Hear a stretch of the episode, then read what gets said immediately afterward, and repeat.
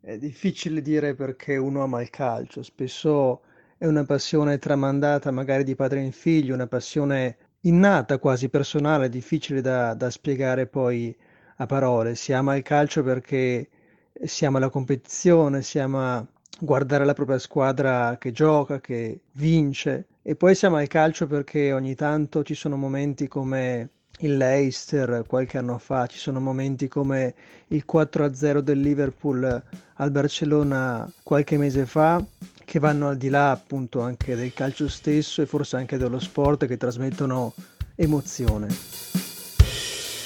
Tu chiedi a me cosa amo nel calcio. Io amo solo il Milan, Giacomo. Solo il Milan. In giro per il mondo c'è solo una bandiera, ha solo due colori, è quella rossonera. E quando vedo il Milan non ci sto dentro più. Io canto per il diavolo, dai fallo pure tu. Diavolo, la la la la la la. Diavolo, la la la la la la. Ciao belli e belle, sono Giacomo, questo è Lionel e la sigla è stata gentilmente offerta da un vecchio cuore rossonero. Vi parlo sempre dalla cantina trentina Fuori piove, è finita l'estate probabilmente. E Messi non ha giocato, una costante che faccia caldo, che faccia freddo, che piova, che ci sia il sole. Abbiamo capito che quest'anno Messi non esordirà.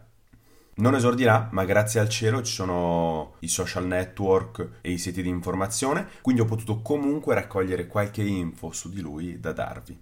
Mercoledì 28 agosto, Radio Catalunya 1 ha appena detto che Messi ha avuto una ricaduta, stesso infortunio, e starà fuori un altro mese. Giovedì 29 agosto Bartomeu e Al-Khelaifi sono a Monaco per discutere di Neymar, ma soprattutto Barcellona, Borussia Dortmund, Inter, Slavia Praga. Sempre ai sorteggi di Champions, Messi è stato premiato come miglior attaccante e Frankie de Jong come miglior centrocampista della Champions League 18-19.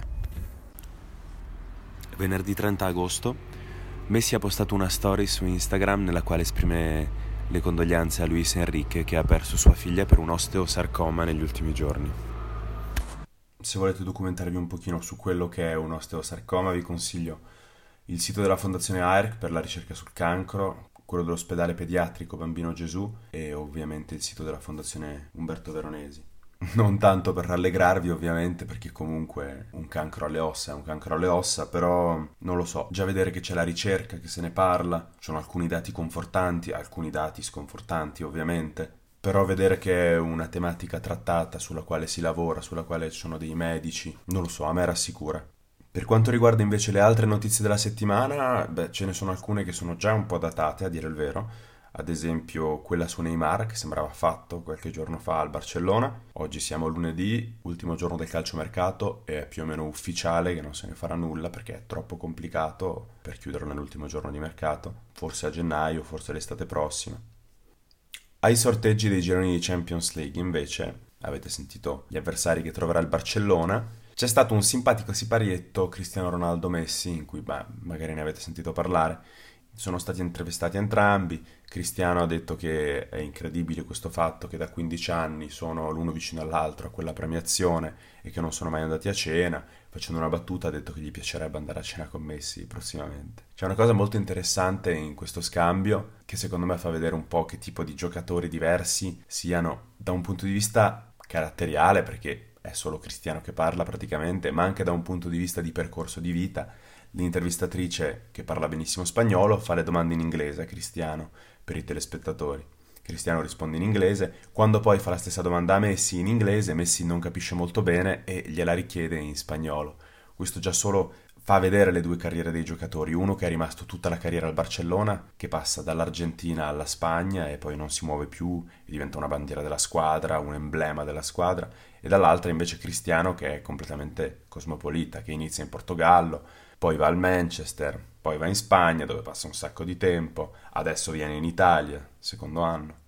È interessante perché qualche giorno fa poi pensavo anche a questa immagine che abbiamo spesso del fatto che un giocatore che rimane tutta la carriera nella stessa squadra è da elogiare, mentre uno che cambia squadre è un mercenario, l'esempio più lampante è Ibra ovviamente. Non lo so, riconsideravo un po' questa cosa, nel senso che per i tempi in cui viviamo forse un Cristiano Ronaldo è più attuale nel modo in cui vive il suo essere un calciatore, no? Cambia paesi, impara lingue diverse, all'interno dell'Europa, anche questo è molto interessante, si confronta con stili di gioco diversi, per com'è il calcio adesso, come si incontrano tutte le squadre, come si intrecciano i metodi di allenamento, le idee tattiche degli allenatori. Non voglio semplificare il discorso per dire Messi se n'è stato comodo a Barcellona, Cristiano invece ha fatto l'europeo che va in giro e viene guidato dalla sua curiosità. Però diciamo che esaltare al 100% l'uno e denigrare al 100% l'uno mi sembra una cosa che ha poco senso per l'epoca in cui viviamo. Per quanto riguarda l'ultima notizia, o in realtà la prima che vi ho dato, ovvero quella che Messi si è reinfortunato e stare fuori un altro mese, era tragica il giorno in cui è uscita la notizia, Valverde, a dire il vero, dopo questa partita con l'Osasuna, ha detto che potrebbe tornare già dopo la pausa contro il Valencia. Vediamo. Come ho appena detto, la partita di questa settimana era Osasuna-Barcellona, in casa dell'Osasuna. Ho guardato la partita con un caro amico mio omonimo. Giacomo, Giacomo, diciamo due robe agli ascoltatori prima della partita. Tipo, tu lo sapevi che l'Osasuna è la squadra di che città? Pamplona. Bravo. Miglior piazzamento secondo te qual è? Sesto. Quarto, il miglior piazzamento è quarto. Due stagioni, 91, no, 90-91, 2005-2006. La scorsa stagione era in seconda, è una neopromossa, però non è una neopromossa qualsiasi. Sai che neopromossa è? È la neopromossa top.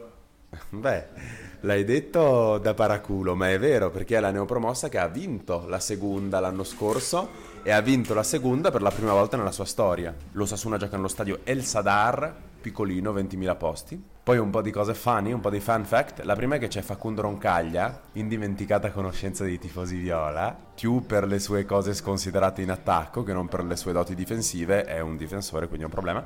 E un'altra cosa carina, divertente, c'è un giocatore che attraverso il terzino destro titolare, che si chiama Nacho Vidal. E io ho letto sto nome e ho detto, ma mi dice qualcosa? Eh? È, è il Rocco Siffredi spagnolo Nacho Vidal. Vabbè, dopo questa direi che ci possiamo guardare la partita. Quindi un Osasuna che in realtà, a parte questa assonanza tra un porno divo e il suo terzino destro, ma non prometteva molto. Vediamo com'è andato il primo tempo. Gesti tecnici bellissimi da parte dell'Osasuna, finte di corpo, colpi di tacco al volo, abbiamo visto, un gol al volo dalla visto? fascia. Beh, ma scusa, eh, beh, non contraddirmi. Però no, è vero. Certo, scusa, nell'ultima, prima che fermasse il gioco non so se prima che fermasse il gioco per il cooling break o prima che fermasse ah, il gioco per esatto tacco, uno bello, mezzo scorpione bello. aereo. Un mezzo scorpione aereo. Poi finte di corpo che mettono a sedere i difensori dal Barça, quella sul gol, ma anche una finta di corpo nell'uscita dalla difesa dello Sasuna. Reazione a caldo, reazione Mamma a caldo. Mamma mia, che Osasuna! Mamma mia, comunque sì, eh. Sì, sì, sì. Sì, sì, sì, sì, sì, sì, sì. Azione devastante, azione devastante. Un Roberto Torres. Racco- raccontiamo l'azione, io non come la raccontiamo? Ma allora c'è stato un mezzo parapiglia su un corner eh, per lo Sasuna con un potenziale rigore peraltro. Ah, sì. E sulla ripartenza il Barça ha fatto schifo, eh, l'Osasuna ha portato il pallone sul fondo, ha saltato l'uomo, ha messo un bel corner sul secondo palo e al volo di giustezza Roberto Torres ha bucato le mani a non mi ricordo come si chiama il portiere. Ter Stegen, Ter Stegen. Sì, comunque hanno fatto un po' i fighi quelli del Barça, eh? hanno perso quella palla lì e poi hanno difeso come se stessero dicendo ma sì tanto questi non ci segnano manco che mani. Barça brutti, Barça sterilissimo. Bruttissimo. Quanti, quanti, primi tempi della Liga passano in cui eh, il Barça non fa mai un tiro in porta? Quanti ce ne eh, saranno in un anno? Bella domanda. Vabbè, oggi è un giorno di quelli comunque, in cui il Barça, non, cioè il portiere dello Sasuna non ha toccato no, un pallone, ha fatto vero. un rinvio coi piedi. Soddisfatto. E anche. lo Sasuna lascia zero spazi tra l'organizzazione della linea, quindi col fuorigioco, e come si dispongono fa un po' il Barcellona, nel senso che non è che dici ah, stanno vincendo 1-0 perché sono col coltello fra i denti e giocano alla morte. In realtà stanno anche giocando abbastanza bene. Sì, però la cosa che a me colpisce e che trovo molto interessante è che non è che fanno il Barcellona nel senso che perché comunque il possesso era quanto 72-28, eh? era a favore del Barça nettamente. Però chiudono tutte le linee di passaggio, cioè non gli lasciano robe interessanti da fare. E quello è un modo che io quasi non sapevo, cioè anche storicamente sapevo che si poteva giocare col Barça chiudendosi in difesa 90 minuti, effettivamente eh, non avevo visto questa cosa dell'occupare tutto il campo, perché loro stanno anche abbastanza alti, occupano il campo e chiudono le linee di passaggio stando compatti. Sì, gli attaccanti dello Sasuna stanno facendo i chilometri. E il Barça lascia tantissimo spazio per la sua natura stessa che è di giocare alto con la difesa. Sì, ma brutto. Però è brutto. strano, Cioè, tu sì, è la sì, terza brutto. partita che ti guardi e, e tu conosci l'11 che mettono in campo. Io pensavo che per quello che ho visto, "Ehi, ci sono dei ragazzini. Le registriamo lì così ci denunciano poi. Pensiamo- pensavo che quest'undici qua fosse molto rimaneggiato. Invece mi dici che è solo l'attacco titolare che manca. C'è solo Griezmann. Quindi alla fine del primo tempo Osasuna in casa propria in vantaggio 1-0. Non solo in vantaggio, ma Osasuna che mette sotto il Barça quasi tutto il primo tempo. Io non vi dico niente, andiamo a vedere com'è andato il secondo tempo. Io la prima cosa che direi innanzitutto è che se lo Sasuna gioca così tutto l'anno ed è Europa League, cioè che partita. O, han- o hanno fatto la partita della vita oppure sono poi... Vabbè che anche il calcio da agostano ancora, eh. Vuoi, vuoi- vuoi ricominciarlo? No, no, mi piace. Era brutto secondo me. no, però è vero. Cioè, vabbè che le prime partite prima della sosta contano quel che contano perché i risultati sono strani, le squadre Comunque stai strane. nicchiando l'argomento Barcellona di brutto. Mhm. Stai parlando solo degli altri. Vabbè, vuoi dire qualcosa sul Barcellona? Ma posso dire che alla fine del primo tempo l'idea che un mio carissimo amico si faceva tutta la stagione a guardare questa squadra di merda un po' mi faceva male. Poi nel secondo tempo mi sono detto vabbè dai ci sta. Però non so, in realtà sta partita mi, mi dà un stata- po' di fiducia per la stagione, partita, eh, È stata perché una bella partita, sì. ha segnato per il Barça il subentrante del 2002, Ansu Fati. Ansu Fati. Ansia Fati. È un po' inaspettato, io ci sono quasi rimasto male. Sì. Ansu Fati dopo quel gol bellissimo, gol di testa, elevazione, imprime forza alla palla, bello, molto bello. Dopo quello però ha fatto un passaggio filtrante orrendo dentro l'area e, e- e uno stop sbagliatissimo. È entrato Artur Melo. Sei pieno di rabbia. Sì, dai, ma Valverde ha azzeccato due cambi su due con due stronzi che non Gol di Al... conoscono eh, vabbè, lo censuriamo poi. Gol di Artur Melo, secondo gol del Barça al 63esimo, ma francamente, boh. C'è da dire che lo Sasuna che giocava così bene e faceva delle così belle fiammate nel primo tempo e si difendeva così bene e lasciava così pochi spazi, nel secondo tempo non sta facendo la stessa cosa. Erano troppo schiacciati da troppo tempo e... Calcio di rigore per l'Osasuna. Fallo di mani di Piquet. Roberto Torres. Roberto Torres sul dischetto.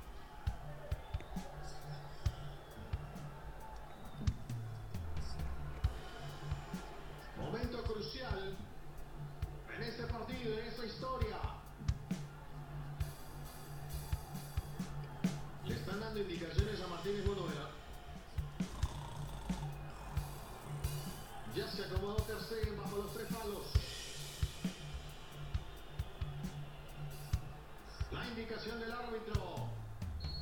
Torres. Que arranca despacito. Torres le va a pegar. Sì che andiamo! E Roberto Torres segna il 2-2 all'ottantesimo e 53 secondi. Doppietta per lui. Sì, diciamo che laddove probabilmente le individualità hanno sempre un po' salvato il culo del Barça nelle partite in cui giocava male, in questo momento mancano anche quelle. Chi è che manca? Chi è che deve tornare? Suarez. Individualità che, come dicevo prima, non sarà Neymar. Quindi questa partita Osasuna-Barcellona a Pamplona finisce 2-2. Ha rischiato anche di finire 3-2 per i padroni di casa, per essere completamente fair. Ha rischiata anche di finire 2-3 per il Barça, però francamente sono state più le cose preoccupanti che non le cose rassicuranti. Mi ha fatto molto strano notare come il Barça sia stato uguale a quello visto nell'esordio di campionato a Bilbao contro l'Athletic Bilbao, piuttosto che quello visto la scorsa giornata al Camp Nou contro il Betis che ha esploso l'altra squadra. E questa metamorfosi, questo Barcellona a due facce, che tra il resto, ahimè, tifoso viola che sono, ho visto anche nella Fiorentina, che ha esordito al Franchi, facendo una bellissima partita contro il Napoli pur perdendo, e che ieri invece contro il Genoa ha fatto una partita da vergogna calcistica, mi ha riportato a quella cosa che si dice sempre che giocare fuori casa è più difficile per le squadre. Devo ammettere, io è una cosa che ho sempre capito poco e alla quale in realtà da tifoso ho sempre creduto poco, a torto, a ragione, sia perché negli anni ho visto delle fiorentine molto forti in trasferta che poi faticavano in casa, sia perché in campo ci sono 22 giocatori professionisti che fanno questa cosa ogni domenica e quindi ho sempre pensato, va bene, io sono impressionato che non ho l'abitudine, ma qualcuno che vive questa cosa sempre. Comunque, ho avuto voglia di approfondire un pochino questa cosa e quindi, per avere un parere un pochino più autorevole del mio, diciamo, ho voluto chiedere a un caro amico che è abbonato da anni all'Ellas Verona e che oltretutto è laureato in scienze cognitive, se lui credesse a questa cosa, se lui avesse degli elementi oggettivi, diciamo, nella sua carriera da stadio per spiegare come una squadra come una squadra può essere una squadra di un tipo in casa e una squadra completamente diversa fuori casa. Magari è un caso che il Barça abbia fatto schifo nelle due trasferte e sia stato inarrestabile al Camp Nou, eh? Però può essere interessante, vi leggo gli spunti che mi ha mandato. Allora, credo sia indubbiamente una cosa quasi esclusivamente mentale, tranne i rari casi in cui ci sono fattori strani, ad esempio, anni fa il Novara era più o meno l'unica squadra col sintetico in casa le vinceva tutte, perché era l'unica abituata alla differenza. Oppure Sorrento, dove se ricordo bene il campo è piccolo, ha un muretto praticamente attaccato al campo, quindi non sarebbe regolamentare. In alcuni casi l'ambiente, se è caldo, riesce palesemente a intimorire l'avversario, soprattutto se inesperto. Ad esempio in Salernitana Verona, finale dei playoff di Lega Pro, c'era un ambiente super ostile, tifosi con fischietti per coprire quelli dell'arbitro, se ricordo bene a un certo punto ha dovuto sospendere la partita, hanno tirato un petardo a un guardialinee. Il Verona all'andata ha dominato, al ritorno è stato abbastanza schiacciato nella propria metà campo. Oppure nel ritorno che immagino fosse sul campo della Salernitana, quindi. Oppure nella finale dei playoff Verona-Cittadella l'anno scorso c'era veramente casino e il Cittadella non avendo praticamente nessun giocatore abituato a situazioni del genere e a giocare davanti a massimo 5.000 persone non è praticamente sceso in campo. Questa è una cosa che capisco molto bene anch'io, questa cosa che racconta il mio amico sul Cittadella che va a giocarsi una finale playoff al Bentegodi. È una cosa che faccio molta più fatica ad applicare a una squadra come il Barcellona, o meglio, quando mi dicono questa cosa perché il Barcellona va ad Anfield, a Liverpool, ok, siamo nell'estremo di questa cosa di uno stadio che ti distrugge mentalmente, però quando il Barça va a Pamplona, in uno stadio che come ho detto prima è piccolino, il mio amico continua poi e dice in ogni caso, avere 10.000 persone che ti sostengono ha un grosso effetto. In psicologia si è visto che il supporto sociale è una cosa fondamentale. Ad esempio, se ricordo bene, aiuta anche nella guarigione delle malattie, nel recupero dagli infortuni e nella gestione dello stress. Quindi credo ci sia una differenza enorme nell'avere migliaia di persone che ti sostengono e migliaia che ti bestemmiano contro. Oppure già solo il pensiero che migliaia di persone ti guardano sperando che sbagli può essere pesante. Poi potrebbero esserci altri fattori ambientali non palesi, ad esempio penso al fatto che negli stadi inglesi di solito lo spogliatoio della squadra di casa è fighissimo, mentre quello degli ospiti è uno sgabuzzino. Per quanto riguarda il Barcellona, io credo poco che lo stadio di Pamplona li abbia intimiditi. Però c'è una cosa che secondo me si nota assolutamente, ovvero che ho l'impressione che il Barcellona senta che è obbligato a vincere. Ogni altro risultato è un fallimento, un pareggio è un fallimento, una sconfitta rocambolesca è un fallimento. E oltretutto io ho l'impressione che il Barcellona sia una squadra che è obbligata a vincere tutte le partite dalla prima all'ultima, ma che è in un momento un po' strano, in un momento di ricambio. Vedere Rakitic in panchina tutta la partita è molto strano, io non credo che Rakitic sia diventato un brocco quest'anno, però c'è palesemente un'idea della dirigenza o dell'allenatore, non ne ho idea, di mandarlo via perché non è più giovanissimo. E gli stessi acquisti di Neymar sfumato e di Grisman, avendo in rosa Suarez e Messi, sono un po' in quest'ottica, di sicuro legata all'età che loro due hanno, perché avere quattro attaccanti di questo calibro nella stessa squadra sarebbe insostenibile altrimenti. Comunque adesso c'è la sosta, il campionato tornerà tra 15 giorni, e vedremo spesso appunto come ho detto nella registrazione le prime giornate di campionato non è che siano proprio il termometro di come andrà la stagione certo è che questa pressione unita al fatto che Neymar non arriverà che Messi e Suarez sono infortunati Messi ha fatto una preparazione strana vista la Coppa America e l'infortunio. Se la transizione tra i giovani e i vecchi che hanno, vecchi, tra virgolette, che hanno deciso di mandare via andasse male, il Barcellona potrebbe vivere con questo peso del dover vincere sempre e potrebbe essere una stagione complicata. Dubito sia il caso del Barça di quest'anno, o comunque tu cur del Barça dei prossimi anni, visto che non attraversa crisi societarie, cambi di proprietà o anche solo crisi sportive. Però mi fa pensare a un caro amico, tifosissimo del Milan, che qualche anno fa, non so se era l'ultimo anno di Berlusconi, uno degli ultimi di Berlusconi o uno dei primi della gestione di Mr. Lee, ma credo fosse uno degli ultimi della gestione Berlusconi, perché era almeno 5-6 anni fa, è venuto da me e mi ha chiesto: Ma senti, tu che tifi una squadra media, che perde abbastanza spesso, che non vince i trofei, che vende i giocatori più forti un anno su due, come fai a essere innamorato della tua squadra? Come fai a non vivertela male? Siamo entrambi nati all'inizio degli anni 90, quindi lui da ragazzino è cresciuto col Milan che andava in finale di Champions un anno su due, vinceva lo scudetto, aveva dei giocatori tra i più forti del mondo. E io in maniera un po' naif, che già andavo un pochino allo stadio, ma non è che andassi eh, tut- tutte le partite in casa, gli ho detto che andare allo stadio aiutava. Bene. Quindi, come ho detto prima, adesso c'è la pausa per le nazionali. Messi è infortunato e squalificato con la nazionale, quindi non c'è rischio di vederlo giocare. Però noi comunque, se vi va, ci vediamo la settimana prossima. La puntata c'è anche se non c'è il campionato. Io vi ringrazio tantissimo di aver ascoltato fino qui. Vi ricordo che la mail è lionel col 10 al posto dell'io.ilpodcast.gmail.com C'è la pagina Instagram, c'è la pagina Facebook. Scrivete, mandatemi un messaggino, mandatemi uno smile, fatemi scoprire cose nuove, tenetemi compagnia finché Messi non si fa vedere. Per lasciarvi io vi consiglierei Michele Mari, autore che ho scoperto grazie al mio amico Giacomo, la cui voce avete sentito durante la partita, che è un autore che riesce a mescolare sia nello stile ma anche nel contenuto dei momenti estremamente letterari, estremamente poetici, con dei momenti invece che, che sono concretissimi e quotidiani eh, al limite della banalità, mai della noia, però molto sto odore di, non lo so, della muffa quando andavamo in cantina da bambini e c'era il salame appeso, oppure quel profumo del sapone particolare che c'era quando andavi a lavarti le mani a casa di tua zia, quel tipo di cose lì. Vabbè, dai, io vi saluto, vi abbraccio e ci vediamo la settimana prossima.